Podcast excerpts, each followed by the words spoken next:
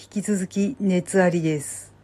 どうも、あじたまです。まあ、そうは言いつつ、一応37度台まで下がりはしたんですけどね。でもやっぱり37度から下がらないんですよね。まあ、昨日なんて下手すると39度近くまで行ったわけだから、だいぶマシにはなったんですけど、一応今日も一日安静にしてたんですけどね、体力がほとんど回復しなかったですね。さすがに明日くらいには熱は平熱に戻ると思うんですけど、この調子だと体力がまだ回復しないかもしれないな。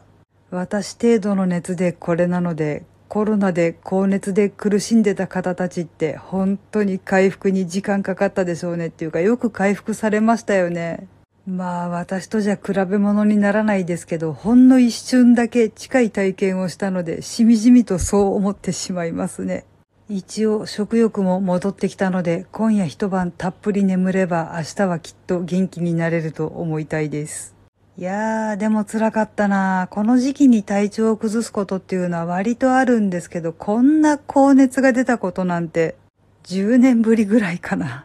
どんなに体調悪くてもね、私熱出すことってほとんどなかったんですよ。まあさすがに子供の頃っていうのは好きあらば熱出してたんですけどね。多分皆さんも経験があると思うんですけど、子供の頃って割と平気で40度ぐらい熱出してませんでした？少なくても私はそうでした。そして親に近くの病院に連れて行かれて熱さましの痛い注射をよく打たれていました。なんかね、聞いたら夫も同じだったそうです。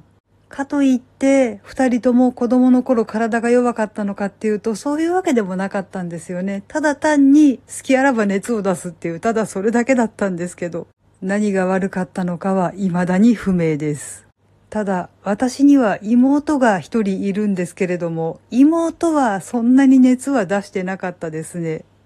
姉妹なのにそのあたりはあんまり同じじゃないんですよね。なんとなく不思議です。まあ、そういったわけで、とりあえず明日から通常運行に戻れそうなんですけど、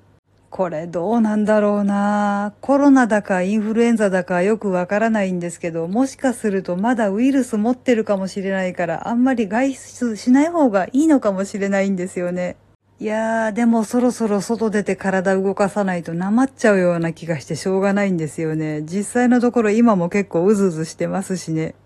実際のところだるさが全然取れないんですけど、結構うずうずするのは何なんでしょうね。やっぱあれですか、習慣になってることが途切れちゃう、できなくなるっていうのは結構精神に負荷がかかるのかもしれません。あんまり周りにばらまかないように明日からまた頑張って歩いていきたいと思います。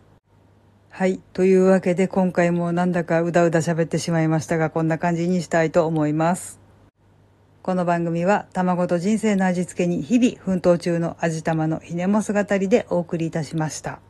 それではまた次回お会いいたしましょう。バイバーイ。